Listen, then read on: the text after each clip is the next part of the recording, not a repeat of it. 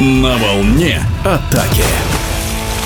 В нынешнем сезоне финал Кубка России по водному пола среди мужских команд получился классным. Две сильнейшие команды страны сыграли между собой «Спартак» Волгоград против «Коссинтез» Казань. Взгляд на решающий матч бронзового призера Олимпийских игр в Барселоне, главного тренера сборной России Андрея Белофастова. Напряженнейшая борьба, 8-8 основное время. Очень э, здорово команды были подготовлены психологически, функционально и интересно смотрелись как и в атакующих действиях, так и в защите.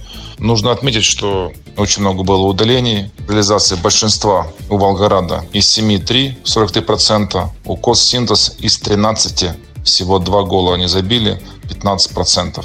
Естественно, нужно отметить в который раз великолепную игру вратарей. Петя Федотов великолепно стоял. Э, нужно отдать должное и его коллеги из э, команды «Синтез» Игорю Черкову, который также очень э, надежно и солидно провел этот финал. В конце все решилось пятиметровые броски. Мы все прекрасно понимаем, что пятиметровые броски – это своеобразная лотерея. К сожалению, для команды «Синтез» эта лотерея оказалась не совсем удачной. Первый круг прошел равно 4-4.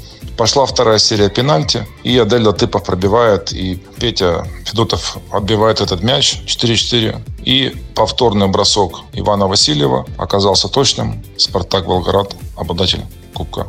За третье место Динамо Астрахань встречалась с Востоком Москвы. Итоговый результат 7-5 в пользу команды Астрахань. Своеобразный реванш за поражение в игре за третье место чемпионата России. После короткого отдыха все сильнейшие соберутся в сборной. Программа у нас на это лето достаточно интересная. Первый сбор небольшой, короткий, с 5 по 10 июня на нашей базе «Озеро Круглое». Потом вылетает команда в Стамбул, где проведет неделю в тренировочных играх с командами Румынии и с командой Турции. После этого мы вылетаем 17 числа сразу в Минеральные воды Кисловодск на нашу базу.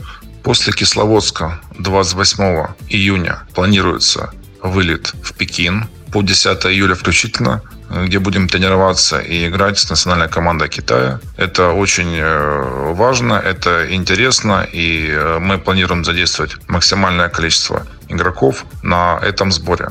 Хочется поблагодарить Федерацию водного пола России во главе с президентом, которые очень быстро провели переговоры и с Турцией, и с Пекином. Э, нам были быстро создана сразу поддержка визовая. После Китая будет небольшая четырехдневная пауза у нас. И потом последует заключительный сбор Подмосковье, обратно озеро Круглое с 14 по 21 июля. После этого ребята получат э, небольшой отпуск и уже потом, наверное, в августе подключатся каждый в своем клубе. Также необходимо сказать, что есть определенные договоренности также с командой Китая, и мы планируем провести у них игровой сбор с 16 по 28 сентября. Так что сезон продолжается. В нашем эфире был главный тренер мужской сборной России по водному пола Андрей Белофастов.